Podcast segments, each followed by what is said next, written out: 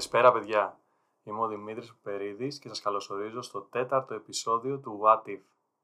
Σήμερα είναι ιδιαίτερη μέρα και είμαι πολύ χαρούμενος γιατί είναι το πρώτο επεισόδιο όπου θα έχουμε έναν καλεσμένο και μάλιστα έχουμε έναν ε, πολύ ωραίο καλεσμένο. Έχουμε μαζί μας τον Κωνσταντίνο του Θεοδόρου ο οποίος είναι ένας εξαιρετικός life coach και θα έχουμε αρκετά να πούμε. Θα είναι ένα πολύ ενδιαφέρον επεισόδιο. Θα του δώσω τον λόγο σε λίγο για να ξεκινήσει να μας συστηθεί και να τον μάθετε όσοι δεν τον ξέρετε. Πριν από αυτό όμως, ε, θέλω να πω λίγο την ιστορία του πώς μίλησα μαζί του την πρώτη φορά. Είχαμε επαγγελματικό ραντεβού 3 Αυγούστου. Ήταν Σαββατοκύριακο πριν φύγω διακοπές Κρήτη. Και τέλος πάντων ήταν μια μέρα περίεργη για μένα. Ήταν από αυτές τις μέρες που δεν ήθελα να κάνω ραντεβού ρε παιδί μου. Δεν, δεν, δεν το είχα. Και πραγματικά παρακαλούσα γιατί συμβαίνει κάποιες φορές να σου πει ο άλλος μισή ώρα πριν το ραντεβού, ξέρω εγώ το ακυρώνουμε, δεν το κάνουμε. Σήμερα ήταν και Σάββατο Αυγούστου, λέω πολύ πιθανό στην επιβεβαίωση μια ώρα πριν να μου πει το αφήνουμε. Βέβαια, ο Κωνσταντίνος είναι πολύ επαγγελματίας και δεν το έκανε αυτό στην επιβεβαίωση. Του έστειλα μήνυμα, μου λέει θα τα πούμε κανονικά μία η ώρα. Και μπαίνω τέλος πάντων στο ραντεβού. Ε, η συζήτηση που κάναμε, πρώτη φορά τότε τον άκουσα κανονικά. Είχαμε πιο πριν μια επαφή από τα social και γι' αυτό του έστειλα και μήνυμα για να κάνουμε ένα ραντεβού η συζήτηση που κάναμε, ε, αυτά που είπαμε, ε, ο τρόπος που τα είπαμε, το vibe, η ενέργεια που είχε και για να προλάβω τους ακεντρεχείς δεν συνεργαστήκαμε καν, δηλαδή δεν είναι πελάτης μου ούτε είμαι δικός του, για άλλους λόγους, ε, ήταν, ε, μου φτιάξαν τη διάθεση. Ήταν από τα ραντεβού πραγματικά που μπήκα ε, περίεργα και βγήκα με άλλη διάθεση και θέλω να τον ευχαριστήσω και δημόσια για εκείνη τη μέρα. Οπότε, ε, Κωνσταντίνε, Καλώς ήρθες και πάρε τον λόγο έτσι να μας πεις ποιος είσαι λίγο να συστηθείς στα παιδιά. Καλησπέρα σε όλους. Είναι μεγάλη μου τιμή που βρίσκομαι σήμερα εδώ σε αυτό το επεισόδιο του What If. Καλή αρχή κιόλας. Ευχαριστώ πάρα πολύ. Εξαιρετικό αυτό εγχείρημα. Ε, μετά από τέτοια εισαγωγή, τι μπορεί να πει κανείς εκτός από το ότι με τίμησες πάρα πολύ με αυτά που είπες. Δεν το ήξερες όμως αυτό. Ε, δεν Τώρα το ήξερα. Ναι, δεν το ήξερα. Τώρα το μάθες. Ε, γιατί εγώ ασχολούμαι με το life coaching και είμαι επιστοποιημένο ε, σύμβουλος προσωπικής ανάπτυξης. Και τώρα κάνω και μια εξειδίκευση ας πούμε, στο NLP. Θα μιλήσουμε αργότερα για το τι σημαίνει NLP. Ε, sorry που σε διακόπτω. Το NLP θέλω να το πούμε η αλήθεια είναι γιατί είναι ε, πάρα πολύ ενδιαφέρον και νομίζω πραγματικά ότι μπορεί να αλλάξει τη ζωή κάποιου και ίσως και πιο γρήγορα. Το NLP είναι από τα συστήματα, έτσι, σαν σύστημα προσεγγίζεται στην προσωπική ανάπτυξη, είναι ένα από τα συστήματα που με έχει βοηθήσει πάρα πολύ πρώτα απ' όλα εμένα σαν εντός εισαγωγικών coach, σαν θεραπευόμενο, ας πούμε, αν μπορούμε να το πούμε στα ελληνικά. Θα μιλήσουμε, ναι, και για το τι είναι, γιατί εντάξει, στην Ελλάδα δεν είναι πάρα πολύ γνωστό και μάλλον έχει συστηθεί με διάφορους περίοδους τρόπους, οπότε θέλω να το διαλευκάνουμε σήμερα αυτό. Τέλεια, τέλεια, τέλεια, εξαιρετικά. Ε, Κώστα. Κωνσταντίνε Κώστα, πώς θέλεις; Όπως θέλεις. Ωραία, λοιπόν. Κώστα, θέλω να μου πεις, ήρθες σε ένα podcast το οποίο λέγεται What If. Το πρώτο επεισόδιο, φαντάζομαι, το καλό που σου θέλω το έχεις ακούσει. Ναι, βέβαια. Ωραία, βέβαια. τέλεια, τέλεια. Λοιπόν, άρα ξέρεις τι είναι το What If, τι σημαίνει βασικά ο τίτλος που έχω βάλει, που έχω επιλέξει. Λοιπόν, θέλω να μου πεις, τι σημαίνει, ρε παιδί μου, το What If για σένα; Πολύ ωραία. Αφού είπες εσύ κάτι που δεν ήξερα, τώρα ήρθε η ώρα να πω και εγώ κάτι που ίσως δεν ξέρεις, ένας από τους βασικούς και ίσως ο βασικότερος λόγος που δέχτηκα να είμαι εδώ, πέρα από το ότι σε έχω γνωρίσει και είσαι ένα άτομο που μου ταιριάζει η νοοτροπία του, είναι το ότι το what if σαν ερώτηση, δηλαδή στα ελληνικά τι και αν, τι και αν πετύχει, τι και αν τα καταφέρεις, είναι μια ερώτηση στην οποία οφείλω μάλλον πάνω από το 60 με 70% της ίδιας μου της ζωής. Αυτό το λέω γιατί ε, πάμε για μια σύντομη αναδρομή στο παρελθόν. Εγώ γεννήθηκα 6,5 μηνών προώρος και με σπαστική τετραπληγία και εγκεφαλική παράλυση. Αυτό σήμαινε κατά τους γιατρούς ότι δεν θα μπορούσα να κινούμαι πολύ δύσκολα, το πολύ να ανοιγώ και τα μάτια μου ή να είχα κάποια ελάχιστη, κάποια ελάχιστη κίνηση. Ας πούμε, θα είχα σοβαρά θέματα κινητικότητας. Έτσι είχαν προτείνει στη μητέρα μου μέχρι και να με αφήσει τη θερμοκοιτίδα και ό,τι γίνει, ό,τι καταλαβαίνει ο καθένας με το ό,τι γίνει. Τελικά δεν αφαιθήκαμε στο ό,τι γίνει και πήγε η μητέρα μου τότε ε, στην ερώτηση. Η μητέρα μου και ο πατέρας μου και οι δύο μου πήγαν στην ερώτηση τι και αν; Και αν τα καταφέρω, και αν γίνει αλλιώς, και αν τελικά εξελιχθεί το παιδί ε, εντός πολλών εισαγωγικών, θα το πω τώρα, φυσιολογικά; Και πρόσεξε ε, σε κάτι το οποίο αυτό που είπα και στο δεύτερο επεισόδιο μεταξύ τύχης και ατυχίας που έχουμε συνηθίσει να λέμε ότι Α, σήμερα ξέρω εγώ έβρεχε, είμαι άτυχος. Ήταν να πάω εκδρομή και έβρεξε και πω πω τι ατυχία. Κάτι το οποίο τώρα εδώ μιλάμε, κάτι το οποίο δεν μπορούσες να επηρεάσεις. Πέρα από ότι είναι σοβαρό, δεν μπορούσες να επηρεάσεις. Εντάξει. Ναι. Ε, με χώρισε ο, το αγόρι μου και είμαι άτυχη. Οκ, okay, κάτι έκανες. Κάπως επηρεάστηκε, κάτι κάπως παίχτηκε. Εκεί τώρα απλά γεννήθηκε εξαμηνίτικο. Τι να κάνει, ρε παιδιά, έγινε. Mm-hmm. Okay. Που είναι πολύ δύσκολο. Ακριβώς. Δηλαδή είναι ορισμός της ατυχίας.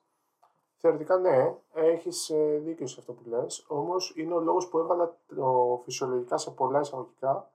Γιατί είναι πολύ σχετικό ότι εννοούμε φυσιολογικό. Ε, Μερικές φορές χρειάζεται να δεις την ευλογία μέσα σε αυτά που συμβαίνουν. Σωστό. Και όχι να περιμένεις να γίνουν τα πράγματα όπως θες για να τα θεωρήσεις ευλογημένα. Πολύ ωραίο.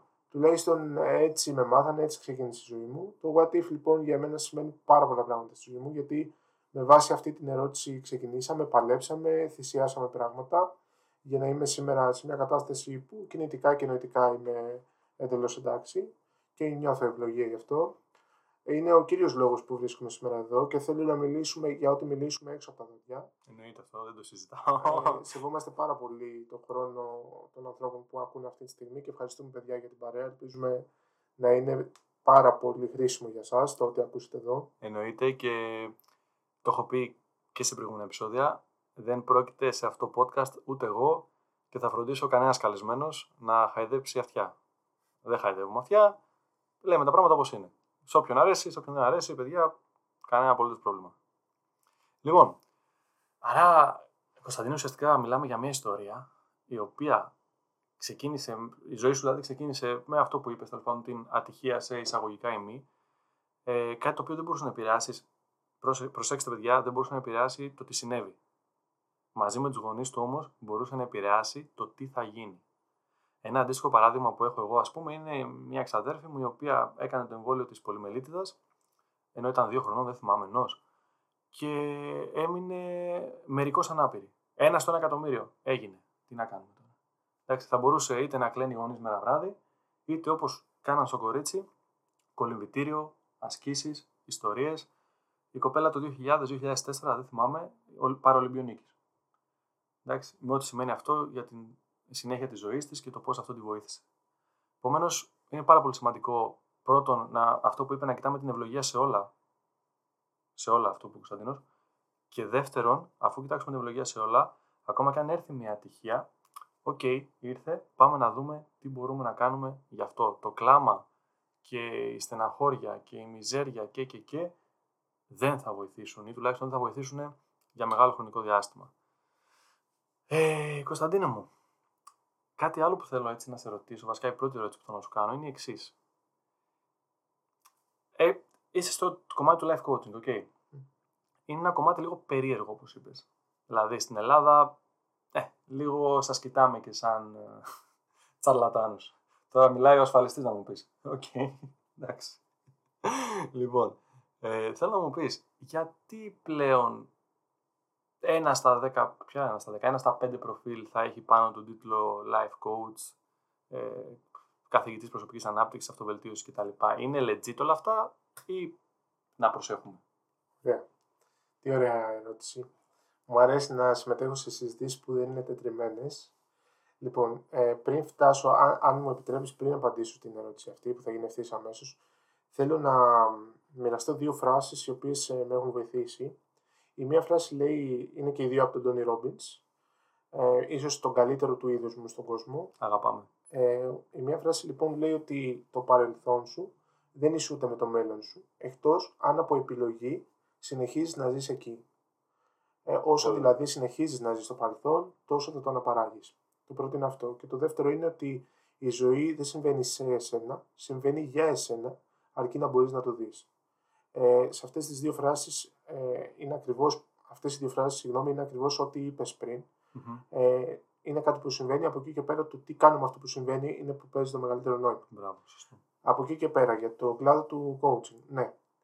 Συνέχεια και εγώ βλέπω και μου το λέει και ο κόσμος ή ενδυνάμει άνθρωποι που θέλουν να συνεργαστούμε, ε, μου λένε ότι ξέρεις, βλέπω πολλά προφίλ, δεν μπορώ να ξεχωρίσω ποιος είναι καλός, ποιος όχι κτλ. κτλ. Ε, εγώ δεν θέλω, δεν θα ήθελα να κρίνω ποιος είναι καλός και ποιος όχι, γιατί είναι πολύ γενικό το να κάτσεις να το κάνεις αυτό. Όχι, όχι. Εννοείται όχι κριτική στο ποιος είναι καλός ή όχι, δεν μπορούμε να το γνωρίζουμε κιόλας. Απλά κατάλαβες. Γιατί τόσο πολύ και είναι όλα legit. Okay.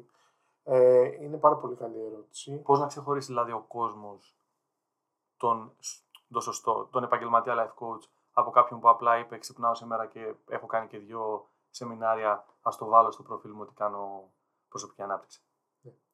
Ναι. Αυτό συμβαίνει γιατί είναι σχετικά εύκολο να πάρει κάποιος ένα τίτλο πιστοποίησης ως σύμβουλος προσωπικής ανάπτυξης. Είναι τρίμηνα, εξάμηνα προγράμματα, άλλοι με ένα μήνα σεμινάρια, παίρνουν τέτοια χαρτιά. Είναι λίγο πολύ σχετικό το πώς και κατά πόσο κάποιος μπορεί να κατέχει όντως ένα τέτοιο τίτλο. Είναι εύκολο τέλος πάντων να τον έχεις στα χέρια σου.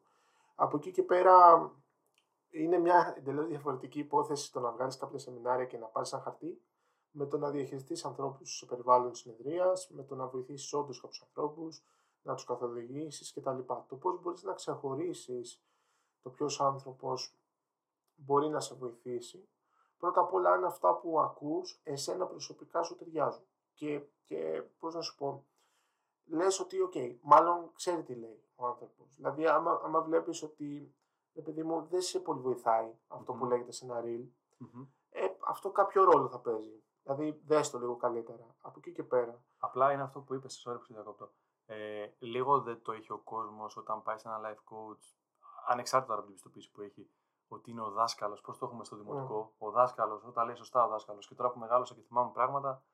Άστο. Ναι. Πάρα πολύ σωστό και αυτό. Ε, υπάρχει, υπάρχει και η πεποίθηση το οποίο ευθύνεται ο κλάδος ο δικός μας γι' αυτό. Υπάρχει μια πεποίθηση ότι με ένα μαγικό ραβδί θα έρθεις εδώ και θα σου πω εγώ τι να κάνεις με το μαγικό ραβδί για να αλλάξουν όλα. Αυτό το πράγμα δεν είναι coaching, είναι κάτι άλλο. Μαγική νερά. Ναι, δεν ξέρω πώς λέγεται, αλλά δεν είναι coaching. Ε, και επίσης αυτό δυστυχώς ε, καλλιεργεί και την πεποίθηση στους ανθρώπους ότι οι coaches εμείς τα έχουμε λύσει όλα. Δηλαδή ότι εμείς φτάσαμε στο σημείο να τα έχουμε λύσει όλα και τώρα θα σου πούμε και εσένα, εμείς θα σου πούμε πώς να λύσεις τα δικά σου. Αυτό δεν ισχύει. Δεν τα έχετε λύσει όλα. Όχι, δεν τα έχετε λύσει όλα.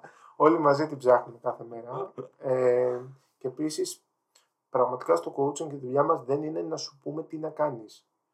Ε, εσύ λες τον εαυτό σου τι είναι καλύτερο για σένα να κάνεις, αν εμείς μπορούμε να κάνουμε κάτι, είναι επικουρικά να βοηθήσουμε λίγο στο να ξεδιαλύνεις τη σκέψη σου, να κατευθύνεις προς ένα σημείο που σε εξυπηρετεί τη σκέψη σου και με βάση τα δικά σου δεδομένα και τα δικά σου ζητούμενα να πάρεις τις αποφάσεις για να συνεχισει Όταν λοιπόν βλέπεις κάποιον ο οποίος σου λέει: Εγώ τα έχω λύσει όλα, εγώ θα σου πω τι θα κάνεις, θα σου αλλάξω εγώ τη ζωή και έλα εδώ να σου κάνω το ένα και το άλλο. Για εμένα προσωπικά, κατά τη δική μου γνώμη, αυτό είναι μια κόκκινη σημαία, ένα red flag, γιατί mm-hmm. κανείς δεν μπορεί να σου αλλάξει τη ζωή. Και μάλιστα η ζωή συνήθως ψάχνει βελτίωση και όχι αλλαγή. Mm-hmm. Είναι λίγο περίεργο να αλλάξουμε τη ζωή κάποιου. Εμείς πάντως δεν μπορούμε να αλλάξουμε τη ζωή κανενός. Mm-hmm. Τα άτομα, εσείς που ακούτε, μπορείτε να κάνετε ό,τι επιθυμείτε και πραγματικά μπορείτε να πετύχετε, ας πούμε, ό,τι θέλετε. Αλλά ο life coach δεν μπορεί να το κάνει για εσάς. Μπορεί να είναι επικουρικά εκεί στη διαδικασία. Μπορεί να σου δείξει κάποια, αν καταλαβαίνω καλά, δηλαδή, μπορεί να σου δείξει έναν δρόμο, έναν χάρτη, κάποια στοιχεία, ίσως κάποια πράγματα που έκανε αυτός είτε στον εαυτό του, είτε σε άλλους έτσι, ε, πώς τους λέμε, τους... Ε, coaches.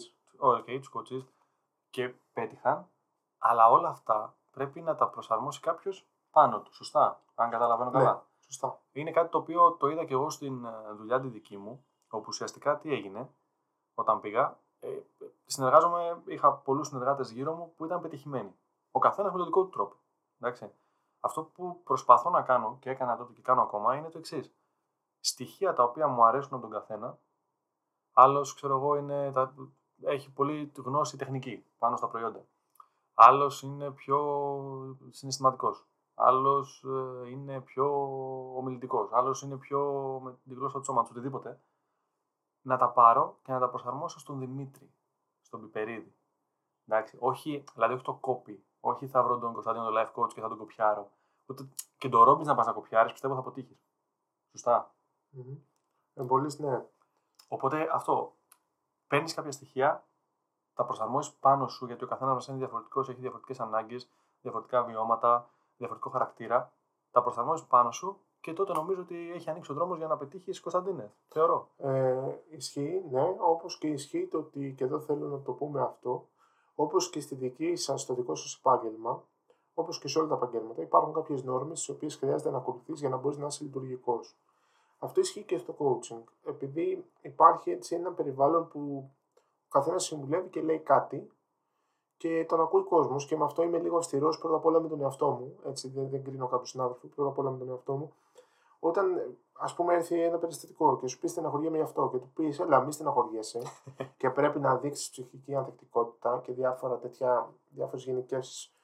Ε, επειδή το έχεις κάνει εσύ στη ζωή σου, ας πούμε, και θεωρείς, όπως το λέω, θεωρείς ότι σου έχει δουλέψει, ε, είναι λίγο ζητούμενο. Δηλαδή, υπάρχουν κάποιες νόρμες τις οποίες χρειάζεται να, να ξέρεις πώς προσεγγίζεις τις καταστάσεις και γι' αυτό άλλωστε δεν αρκεί το να έχεις διαβάσει, που μου το ρωτάνε και το σέβομαι πάρα πολύ, δεν αρκεί το να έχεις διαβάσει 60 βιβλία αυτοβελτίωσης για να κάνεις coaching. Δεν έχει καμία σχέση το ένα με το άλλο. Coaching, το τελευταίο κομμάτι του coaching είναι αυτό που λέμε συμβουλευτική. Όμως, πριν από αυτό, για να μπορέσουμε να βρούμε την κατάλληλη καθοδήγηση και όλα αυτά, χρειάζεται να μπορώ να φιλτράρω την πληροφορία που μου φέρνει ένας άνθρωπος, να καταλαβαίνω πίσω από τις λέξεις τι θέλει να πει με αυτό, πράγματα που ούτε ο ίδιος μπορεί σε πρώτο χρόνο να μην αντιλαμβάνεται, να μπορέσω να ξεδιαλύνω το μήνυμα και να ξεκινήσουμε την καθοδήγηση. Άρα λοιπόν χρειάζεται και μια ψυχοεκπαίδευση, να το πούμε για να μπορείς να διαχειριστείς ε, όσα σου έρχονται σε μια συνεδρία. Δεν, γι' αυτό λοιπόν αυτή είναι η απάντηση στην ερώτηση ότι έχω διαβάσει 60 βιβλία αυτοβελτίωσης, για ποιο λόγο δεν μπορώ να γίνω coach. Γιατί δεν αρκεί η συμβουλευτική, έχει πολλά άλλα κομμάτια μέσα στη διαχείριση ενός περιστατικού. Και ε, παίζει ρόλο και η εμπειρία, φαντάζομαι.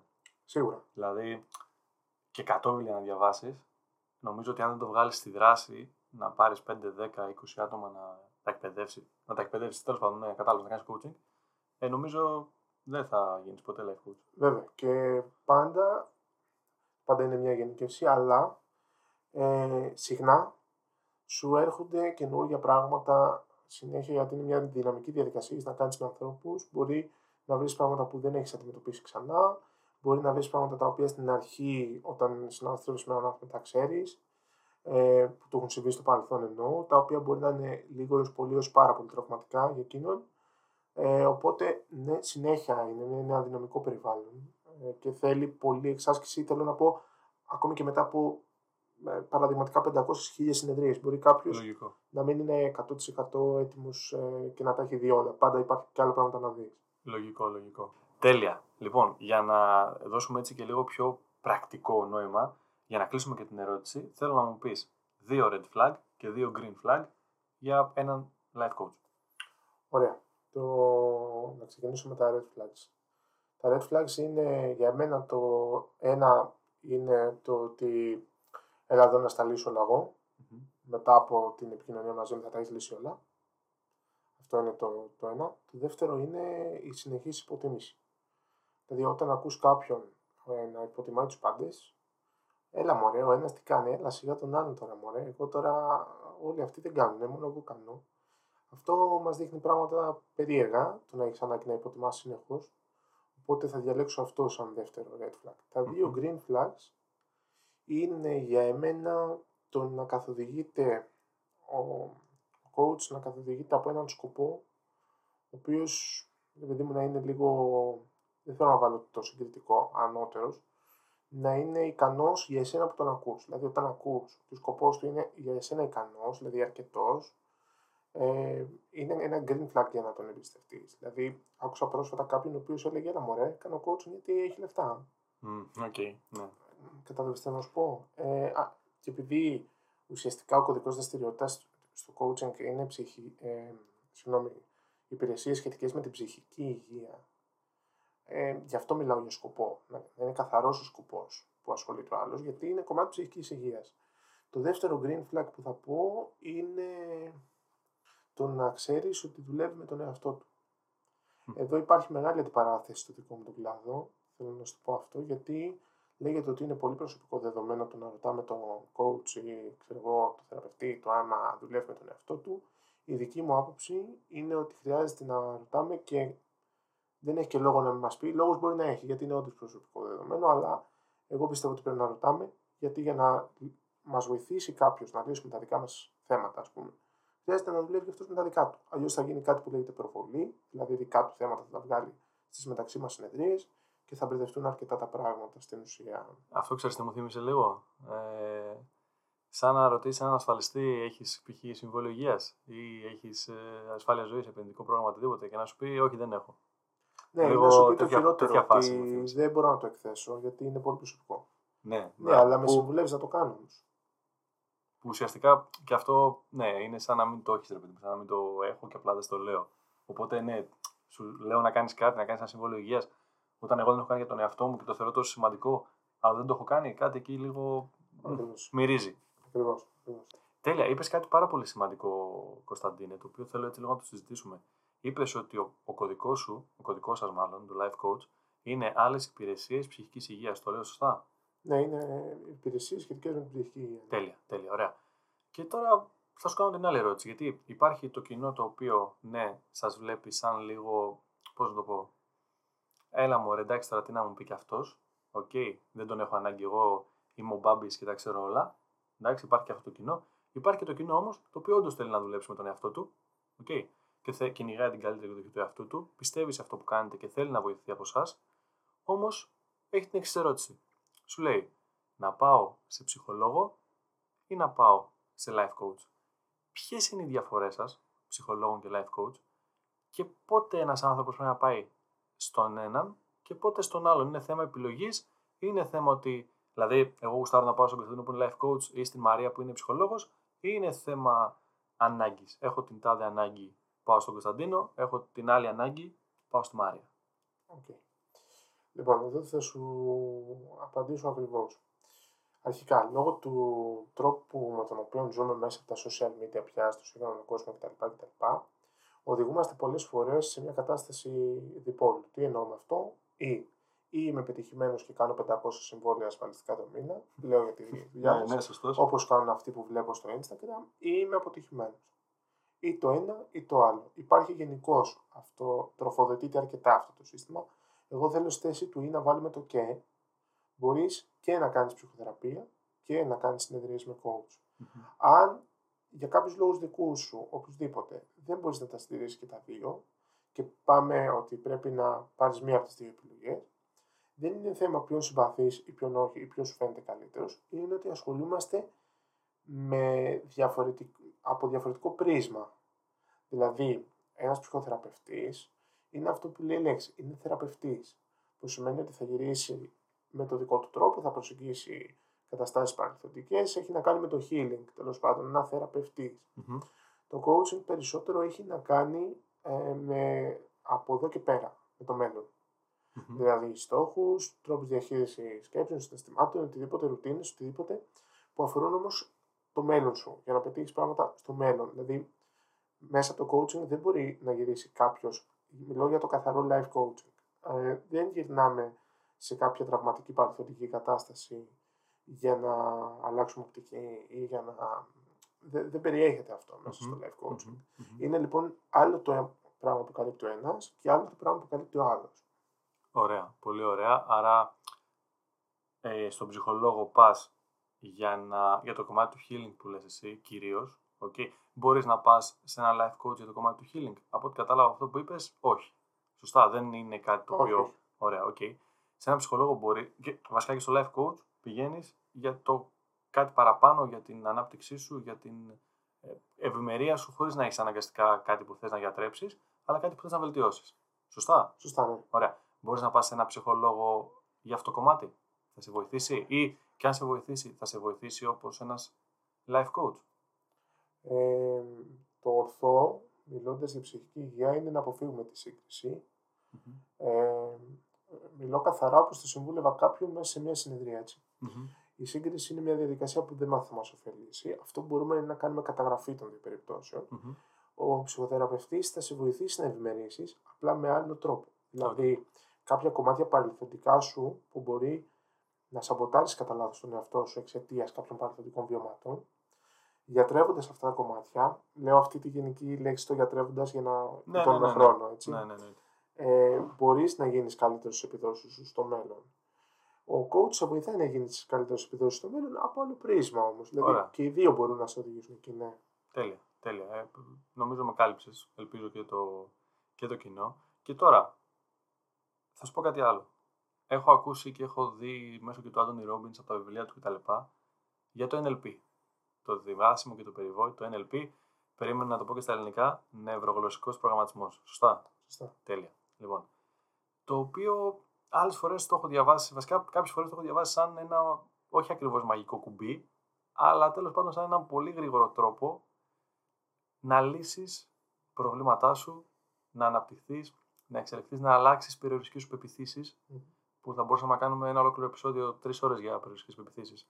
Νομίζω. Ε, δεν ξέρω αν θα τις πούμε σήμερα. Θα δούμε. Ε, τι είναι αυτό το NLP, έτσι, όσο πιο γρήγορα μπορείς να το πεις, Μμ. και πώς μπορεί αυ- αυτά τα τρία γράμματα να αλλάξουν τη ζωή σου και τις περιοριστικές σου πεπιθήσεις, γιατί ξέρουμε ότι αν αλλάξουν οι περιοριστικές σου πεπιθήσεις, γενικά οι πεπιθήσεις σου βασικά, προς κάτι το οποίο θα σε ωφελήσει, θα σε αναπτύξει, θα σε βελτιώσει, κατευθείαν μπορείς να αλλάξεις τη ζωή σου. Πώς μπορεί να γίνει αυτό μαγικό, τι είναι το NLP. Ωραία. Το NLP, αν το πιάσουμε με την αγγλική του ορολογία, είναι Neuro Linguistic Programming. Αυτό σημαίνουν αυτά τα τρία γράμματα. Μμμ. Αυτό σημαίνει ότι ασχολούμαστε με τον τρόπο και τα φίλτρα μέσα από τα οποία ο άνθρωπος προσλαμβάνει τις, τα δεδομένα από το εξωτερικό του περιβάλλον κάθε στιγμή, πώς αυτά τα μεταφράζει μέσα του, πώς εντυπώνονται μέσα του, δηλαδή τυπώνονται εντός του, αυτό σημαίνει το linguistic, Μμμ. και το programming σημαίνει πώς αυτά τελικά δημιουργούν μοτίβα συμπεριφοράς. Μμμ. Δηλαδή επαναλαμβανόμενες καταστάσεις στη λειτουργία του ανθρώπου συμπεριφορικά. Και πώς μπορούμε μετά μέσα από το NLP να κάνουμε παρέμβαση στο μοτίβο αυτό και να δημιουργήσουμε μια διαφορετική συνθήκη.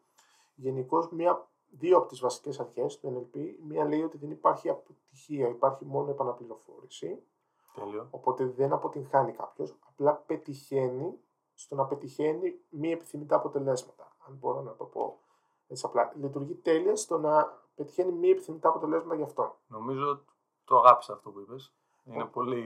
Οπότε φεύγουμε από την ταμπέλα της αποτυχίας και το δεύτερο, μία άλλη βασική μας αρχή, είναι ότι ο άνθρωπος μέσα του έχει όλα, όλους τους σπόρους που χρειάζεται για να μπορέσει να δημιουργήσει, να δημιουργήσει τα επιθυμητά του αποτελέσματα, γιατί άλλωστε είναι εξαιρετικό στο να δημιουργεί μερικές φορές μη επιθυμητά. Οπότε, εφόσον είναι εξαιρετικό στο να τηρεί ρουτίνες, αν εξετάσουμε τις ρουτίνες του και απλά τοποθετήσουμε τα στοιχεία της εξίσωσης που θα τον κάνουν να βγάλει επιθυμητά αποτελέσματα, τότε απλά θα τηρήσει αυτή τη νέα ρουτίνα και θα έχει τα επιθυμητά του αποτελέσματα.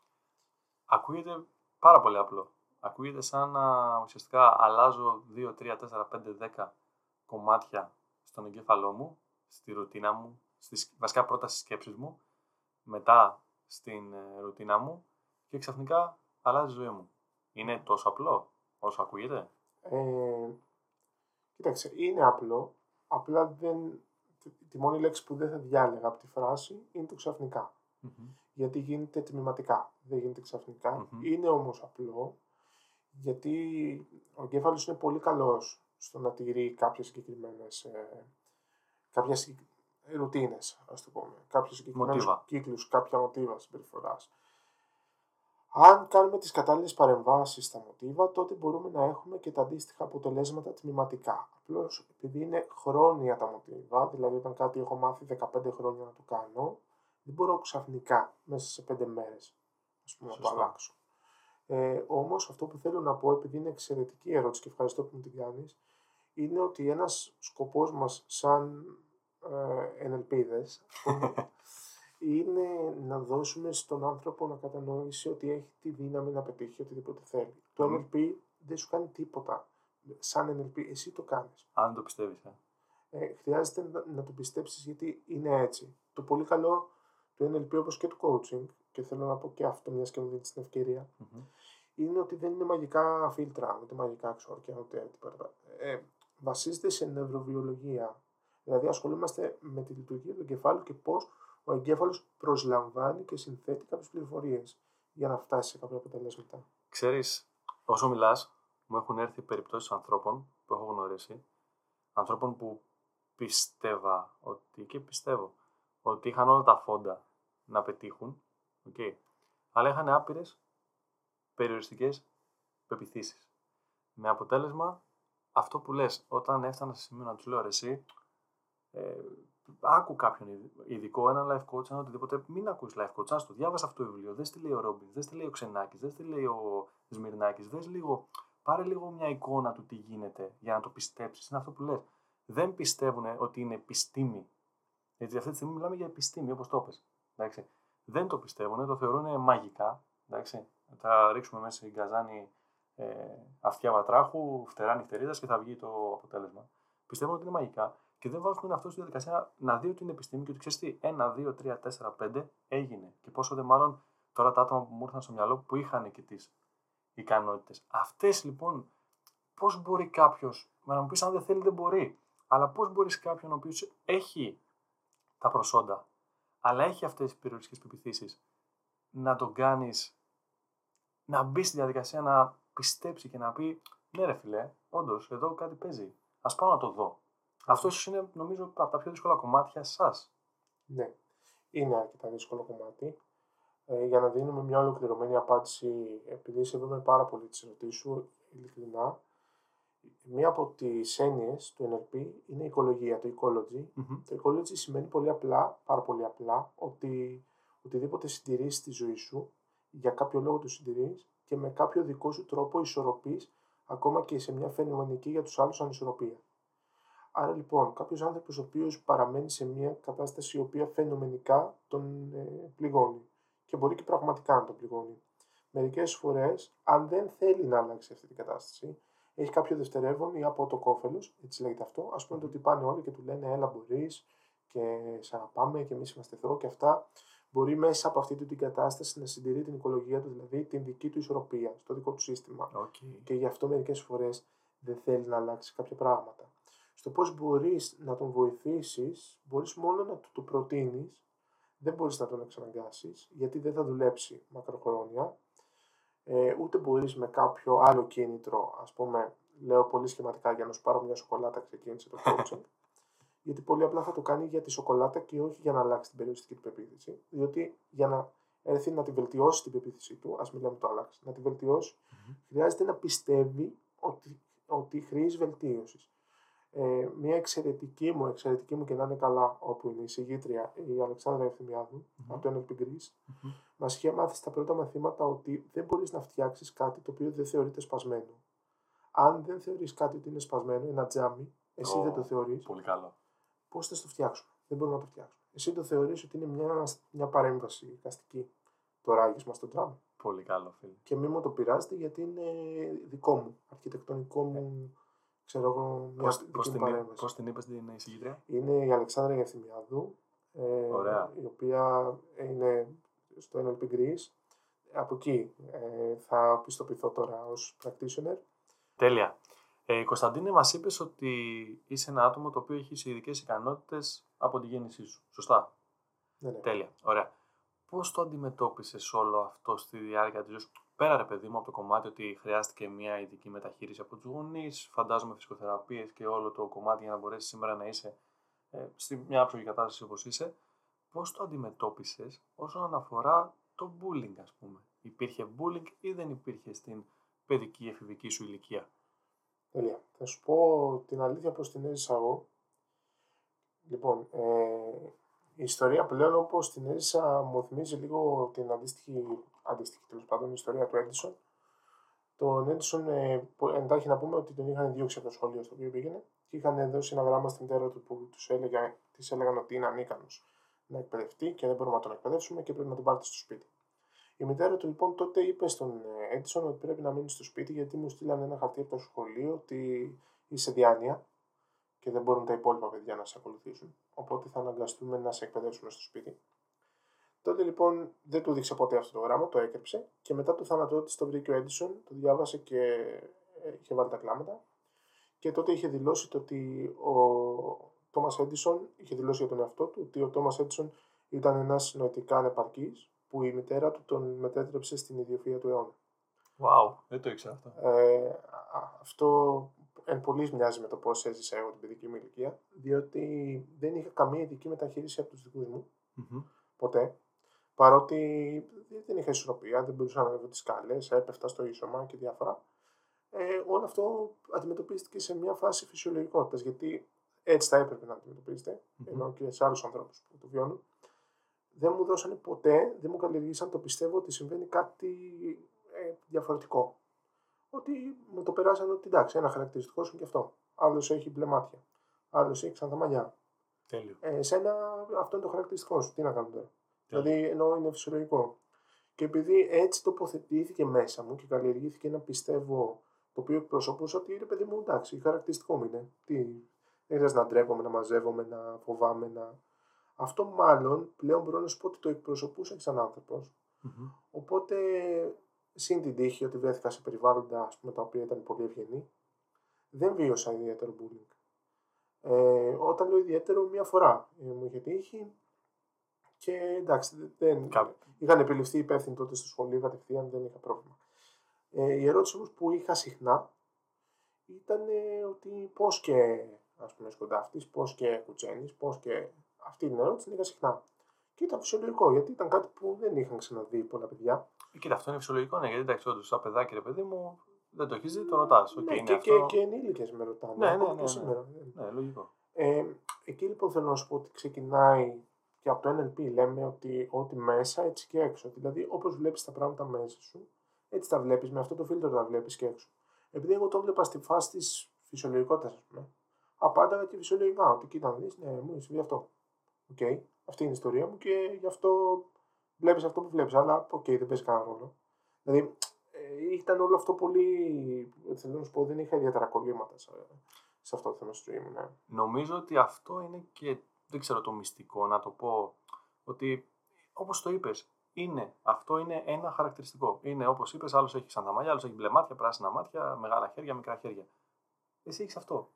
Γιατί να ντραπείς, γιατί να το κρύψεις, γιατί να ε, υποβιβάσεις τον εαυτό σου, δεν υπάρχει ένας λόγος. Νομίζω, δηλαδή, νομίζω το, και φαντάζομαι βοήθησαν και οι γονείς, όχι βοήθησαν, φαντάζομαι σίγουρα ε, οι γονείς το έδωσαν αυτό και το έδωσαν πάρα πολύ ωραία, ότι είναι αυτό και προχωράμε έτσι. Ε, ναι, και επίσης θέλω να πω και προς όποιον μπορεί να, να με ακούει, μπορεί να μας ακούει κάποιος γονιός που έχει κάποιο παιδί με ειδικές ικανότητες. Ε, να, δω, να δίνετε χώρο στον εαυτό σας σε οποιοδήποτε ιδιαίτερο χαρακτηριστικό έχετε. Να δίνετε χώρο να δείξετε ποιοι πραγματικά είστε. Γιατί πολλές φορές προλαβαίνει η κοινωνία και μας φοράει μια ταμπέλα του. Θα χρησιμοποιήσω εγώ αυτή τη λέξη γιατί μου την έχουν πει, έτσι που δεν είμαι πολύ εύθυκτος, του ανάπηρου, ας πούμε. Μας φοράει η, εταιρεία- η κοινωνία λοιπόν μια ταμπέλα και αρχίζουμε και προσπαθούμε να κουμπώσουμε σε αυτή την ταμπέλα με το ζόρι. Επειδή όμως ε, πολλά παιδιά που ξέρω που έχουν κινητικές ή άλλες δυσκολίες είναι πολύ ευφυεί, είναι πολύ δημιουργικά, είναι πολύ ικανά, αφήστε τον εαυτό σας να, να μεγαλουργήσει γιατί πραγματικά είστε κομμάτι των θαυμάτων με έναν δικό σας μοναδικό τρόπο όπως όλοι είμαστε φτιαγμένοι με ένα μοναδικό τρόπο. Αν μου επιτρέπεις να προσθέσω και μια ιστορία ακόμη. Εννοείται, ναι, εννοείται. εννοείται. Ε, Ένας ορθοπαιδικός ο οποίος με παρακολουθούσε κάποτε, ο κύριος Πιστεύω, ο οποίος πλέον δεν είναι, ήταν το επώνυμό του, πιστεύω. Ε, Α, οκ. δεν είναι στη ζωή. Ε, είχε όμως ένα γραφείο, θυμάμαι, εδώ στην Αθήνα και πήγαινε, με πήγαινε η μητέρα μου τότε. Και κορυφαίος ορθοπαιδικός, ο οποίος της έλεγε συνέχεια ότι το πιο απλό πράγμα για μένα είναι να βάλω ας πούμε, το παιδί στο χειρουργείο και να του βάλω να έρθει και στα πόδια να του κάνω να του δείξω χίλια δυο και να σου πάρω τα λεφτά. Όμως επειδή ε, το παιδί έχει μια δική του ομορφιά με τον τρόπο με τον οποίο κινείται, δεν θα το βάλω στο χειρουργείο χωρίς λόγο. Η μάνα μου τότε του έλεγε ότι ήθελε να μου το κάνεις να το πατάει κανονικά. Μμμ. Αυτή ήταν η λέξη, κανονικά. Την έβγαλε τότε στο μπαλκόνι του γραφείου και της λέει: Κοίτα από κάτω. Τι να δω. Του λέει: ε, της λέει: Σαν ποιον από όλους θέλεις να περπατάει. Γιατί δεν περπατάει κανείς κανονικά, δεν περπατά με ολυμένο τρόπο. Ποιον από όλους αυτούς τους κανονικούς θες να αντιγράψουμε, να μπω στο χειρουργείο να προσπαθήσω να το κάνω. Από τις πιο έντονες εμπειρίες που έχω ζήσει σαν παιδί. Τρομερός. Και μία ακόμη, ναι, απίστευτος. Ε, Τρομερός. μία ακόμη ένεση φυσιολογικότητας, ας πούμε, μέσα μου ήταν ε, αυτή η εμπειρία και την αφήνω εδώ ώστε να πάρει ο καθένας ό,τι νομίζει για τη δική του ζωή από αυτή την ιστορία. Όχι, φίλε, εντάξει, τρομερός πραγματικά ο, ο γιατρός. Ε, απίστευτο, δε, με ανατρίχιασες. Ok, ok, πολύ καλό, πάρα πολύ καλό. Ε, και χαίρομαι που αφήνεις αυτό το μήνυμα. Είναι πάρα πολύ σημαντικό και είμαι σίγουρος ότι δεν το αφήνεις απλά τώρα εδώ στο podcast για όποιον το ακούσει, ότι το αφήνεις σε όλη σου την ζωή και την διαδρομή εκεί έξω και έχεις κάνει πολλά πράγματα, okay, πέρα από το κομμάτι του life coaching. Ε, από όσο ξέρω έχεις, ήσουν συνειδητής και και στο... στην MM... Όχι, δεν ήμουν συνειδητής. Αυτό. Ήμουν το πρώτο μέλος μετά τον ιδρυτή στην MW. Ναι. Οκέι, ναι. Άρα έχεις και στο επιχειρηματικό κομμάτι, έχεις μπει... Έχω ασχοληθεί με τα startups παλιότερα αρκετά όμως. Μπράβο, μπράβο, μπράβο. Ακριβώς. Θα είναι πάρα πολλά πράγματα και είμαι σίγουρος ότι σε όλη αυτή τη διαδρομή αυτό το μήνυμα το περνάς παντού εκεί έξω.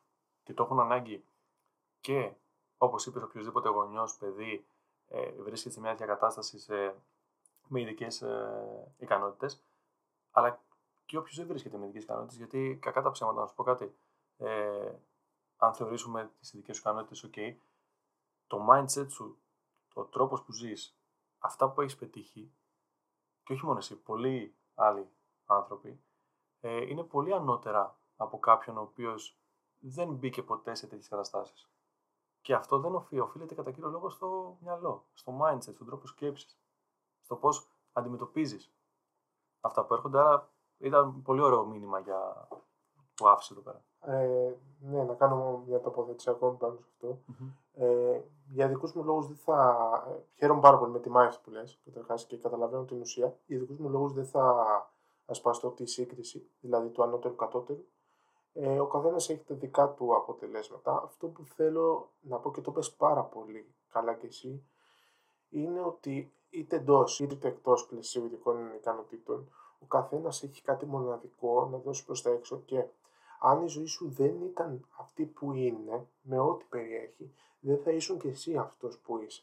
Δηλαδή, αν δεν είχα όλη αυτή την ιστορία για να μου δώσει κίνητρο, ώστε να φτάσω στο coaching σήμερα, με έναν από τους σκοπούς της ζωής μου, ας πούμε, να βοηθήσω οργανισμούς που βοηθάνε ανθρώπους που έχουν ανάγκη και διάφορα άλλα που έχω στο όραμά μου, η ζωή μου δεν θα ήταν η ίδια. Το θέμα είναι να βρω την ευλογία μέσα σε αυτό που συμβαίνει. Την ευλογία Μπράβο. για μένα και για τον κόσμο γενικώς, σε ό,τι μπορεί ο καθένας να δώσει προς τα έξω. Αυτό και να κάνω και εγώ τη διευκρίνηση, το ανώτερο κατώτερο που είπα στο τι επιλέγει κάποιος, είχε να κάνει με το γεγονός ότι εγώ δέχομαι άλλος να μου πει ότι εγώ θέλω να έχω ταβάνι το 5. Αυτό θέλω, ρε παιδί μου. Τι θες τώρα, εσύ κάνεις να έχω το 10, όχι θέλω το 5. Αυτό είναι απόλυτα σεβαστό και μπράβο. Μπορείς να ζήσεις μια ζωή με ταβάνι το 5 εφόσον είσαι OK, τα θερμά μου συγχαρητήρια. Αλλά όταν βάζεις για τον εαυτό σου ταβάνι το 5 και γκρινιάζεις και λες, αυτή η ζωή δεν είναι για μένα. Αυτό δεν κάνει. Αυτό δεν ράνει.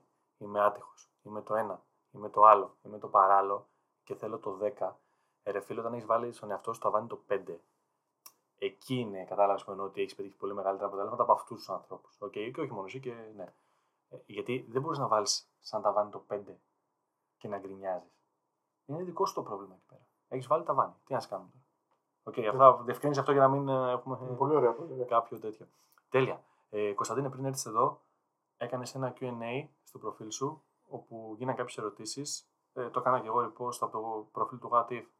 Έγιναν και εκεί κάποιες ερωτήσεις. Θα απαντήσουμε στα γρήγορα 2 και 2 για να κλείσουμε αυτό το επεισόδιο. Ε, να ξεκινήσω να ρωτήσω που, μία που ήταν στο δικό σου προφίλ. Είναι έτσι πολύ πρακτική. Ρωτάει ο φίλος μας, πότε σταματάς να είσαι ιδιοκτήτης επιχείρησης και γίνεσαι επιχειρηματίας; Πολύ ωραία. Οκ, για πες μας λίγο εδώ πέρα. Είναι μια πιο business wise ερώτηση Ναι, ναι. ε, και είναι πολύ καλό να την απαντήσουμε και είναι και πολύ λεπτομερής η ερώτηση αυτή στην ουσία της. Λοιπόν, εγώ θέλω να δώσω μια διτή απάντηση εδώ.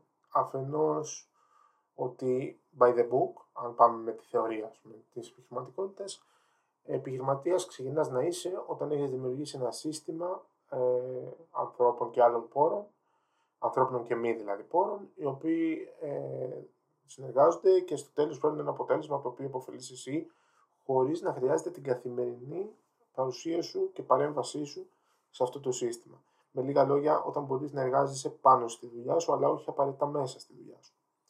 Τότε μπορεί να θεωρείσαι επιχειρηματίας και όχι απλά ιδιοκτήτης επιχείρηση με την έννοια που φαντάζομαι το θεωρεί ο φίλος.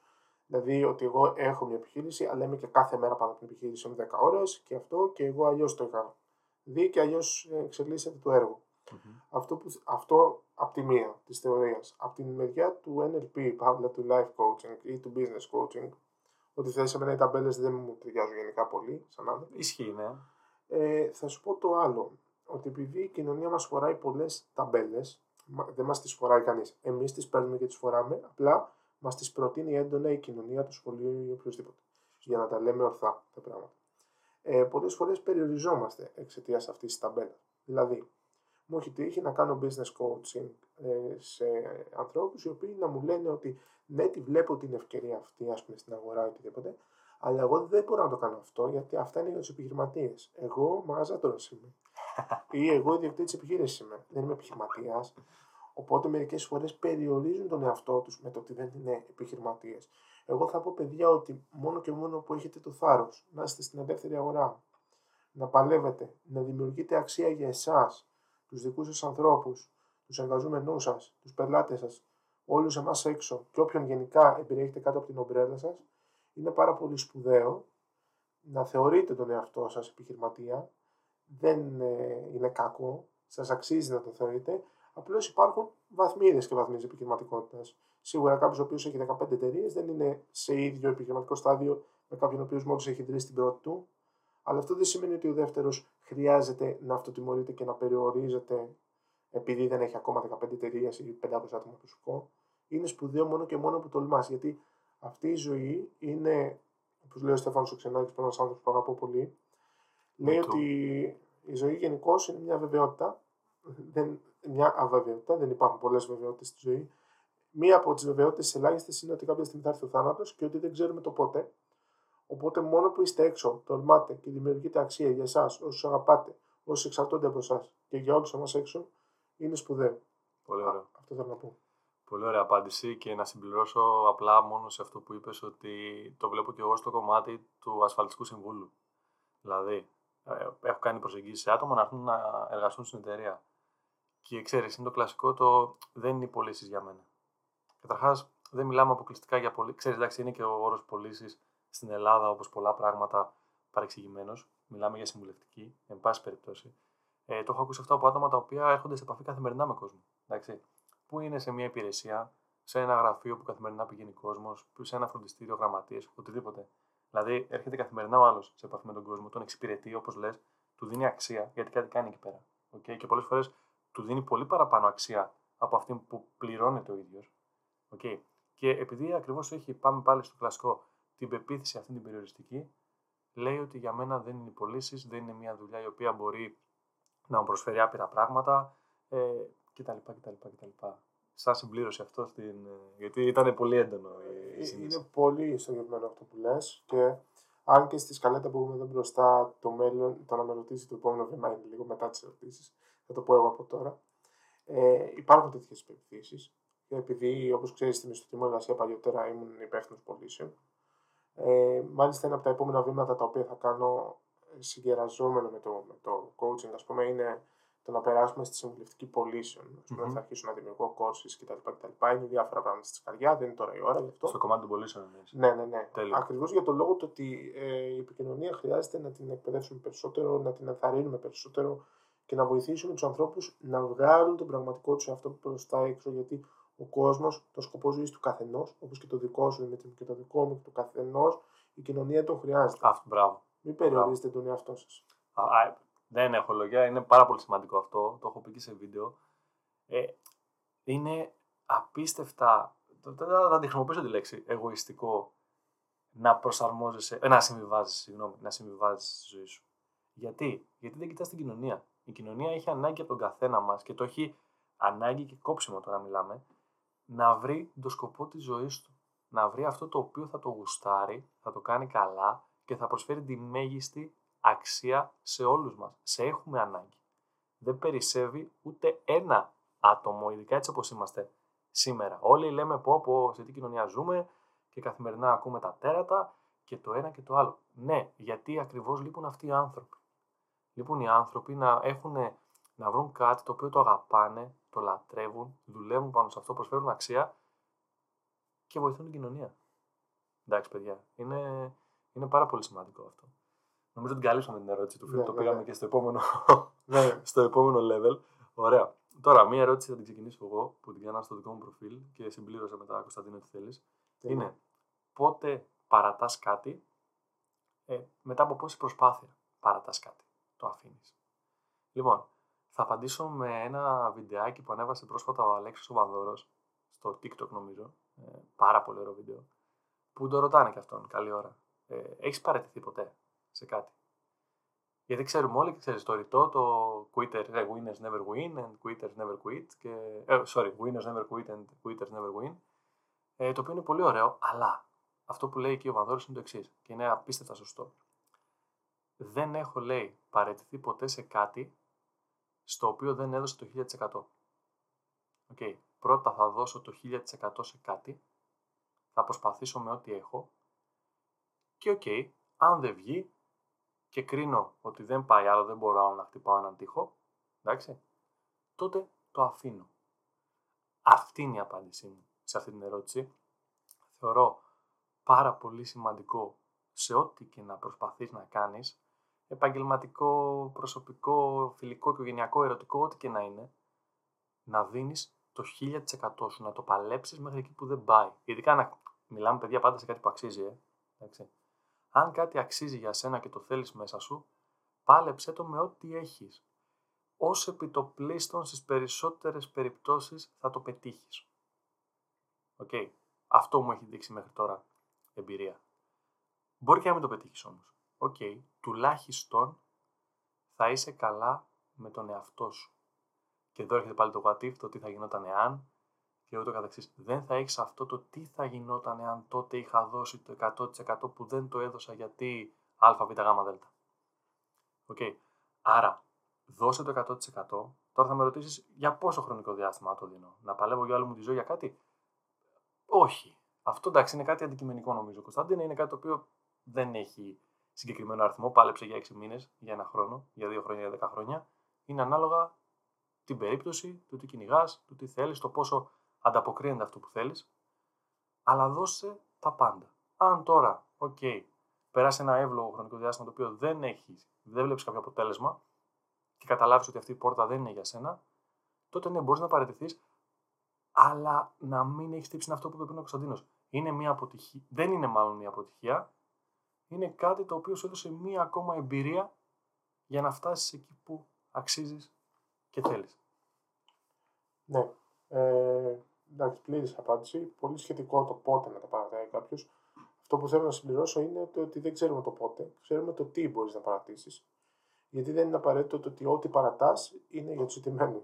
Μπορεί να παρατά μια σχέση που σε κρατάει πίσω, μια φιλία που σε κρατάει πίσω, τα ναρκωτικά, το τζόγο, κάποιον άλλον εθισμό. Βεβαίως γίνεται να είσαι νικητής και να τα παρατάς.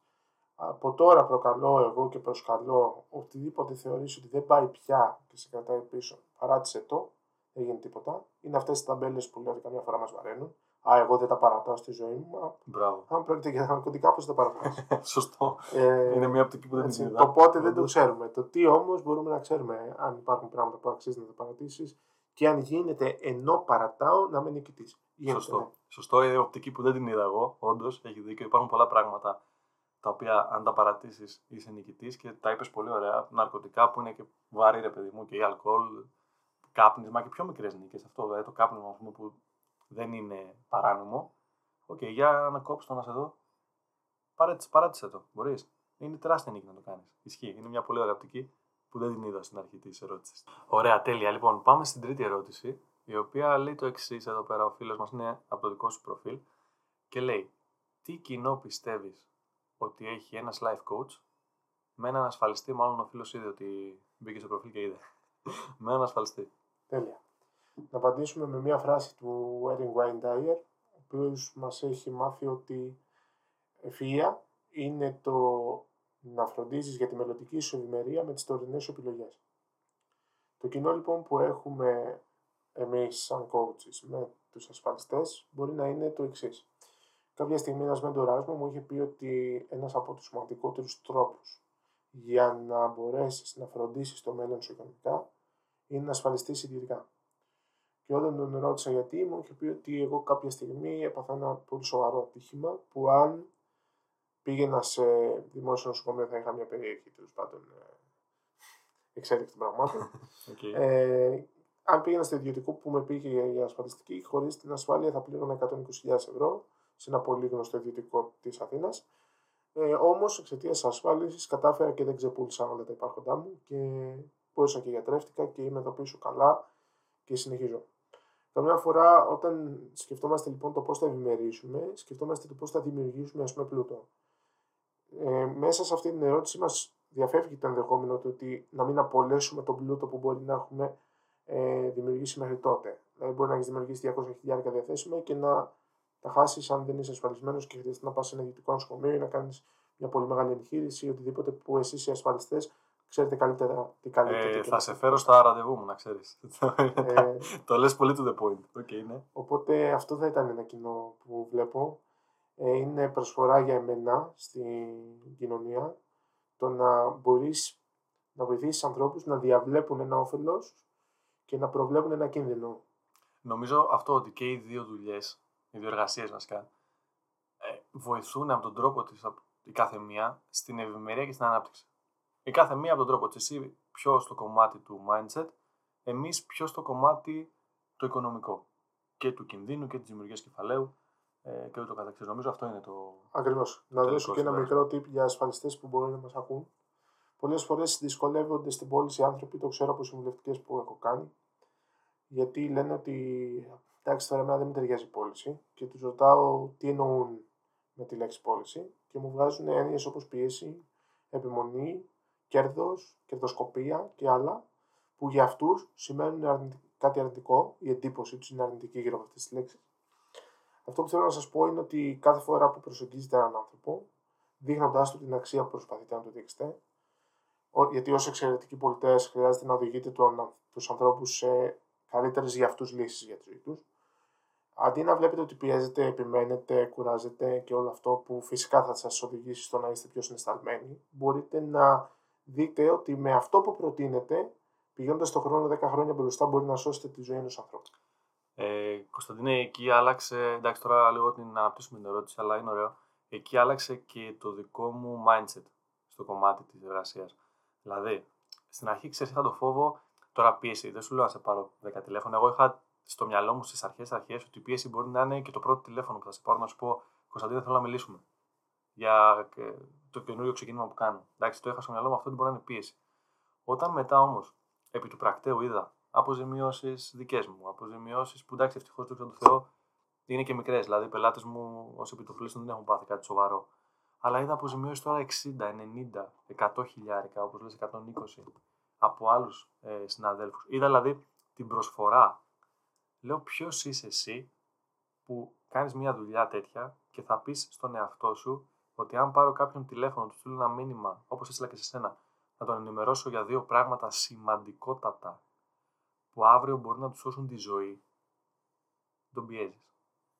OK. Okay. Εντάξει, δεν λέμε να φτάσει στο άλλο άκρο, γιατί τα έχω ακούσει και αυτά να παίρνουν 15 φορές τηλέφωνο τη μέρα. Εγώ προσωπικά είμαι ότι ε, κάνουμε την πρώτη επαφή, θα σε πάρω τηλέφωνο μετά, να, μου, να κάνουμε και το δεύτερο ραντεβού, να σου δείξω τις προτάσεις. Μετά θα κανονίσουμε μαζί πότε θα τις έχεις δει, να σε πάρω, να μου πεις ναι ή όχι. Αν δεν μου απαντήσεις το τηλέφωνο, θα σου στείλω ένα μήνυμα. Αν δεν απαντήσεις και στο μήνυμα, καληνύχτα.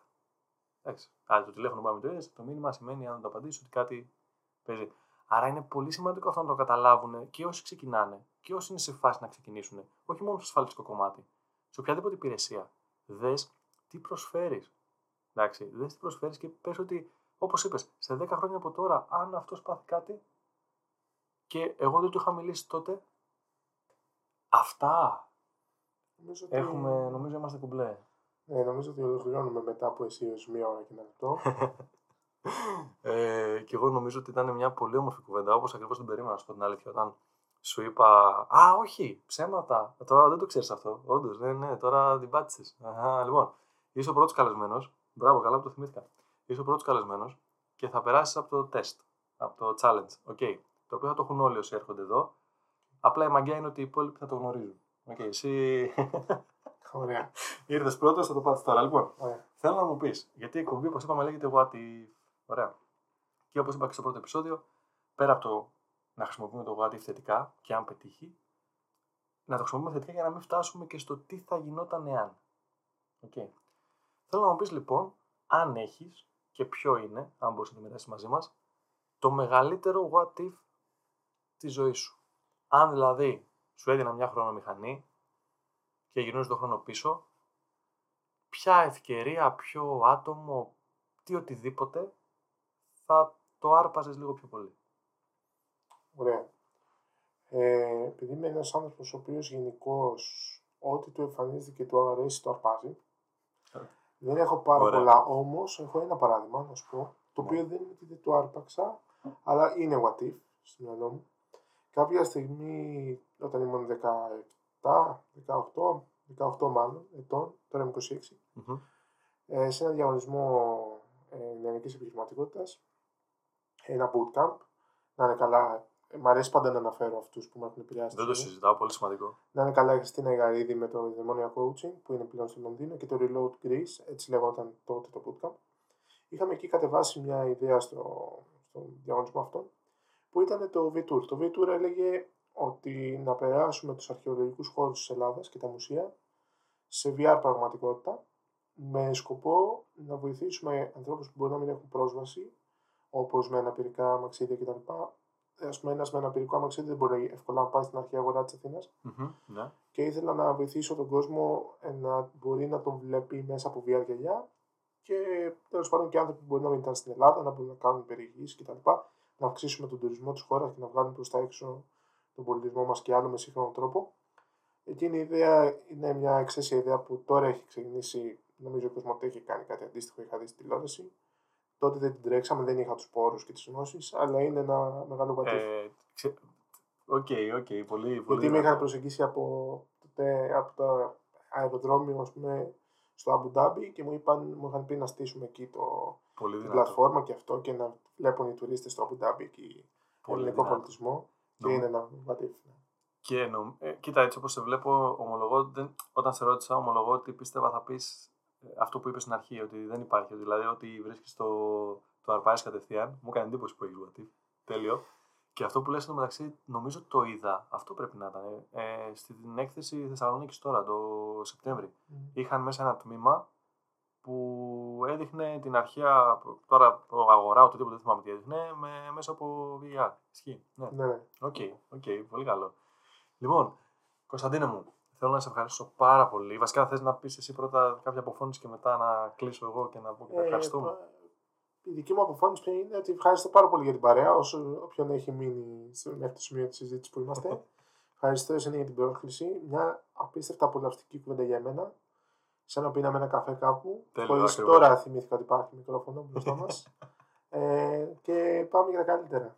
Τέλεια, τέλεια. Λοιπόν, και εγώ θέλω να σε ευχαριστήσω πάρα πολύ και που ήρθες και σε γνώρισα, οκ, εδώ πέρα από κοντά εννοώ πρώτη φορά, και που ήρθες στο podcast ε, και εγώ απόλαυσα την κουβέντα. Ήταν νομίζω ακριβώς όπως την περίμενα αυτό. Δηλαδή, ο- είχα στο μυαλό μου όταν σε είδα πρώτη φορά, ότι θα κάναμε τέτοια κουβέντα, απλά αυτό βάλαμε ένα μικρόφωνο μπροστά και ακούστηκε σε εσάς. Είναι πολύ καλό.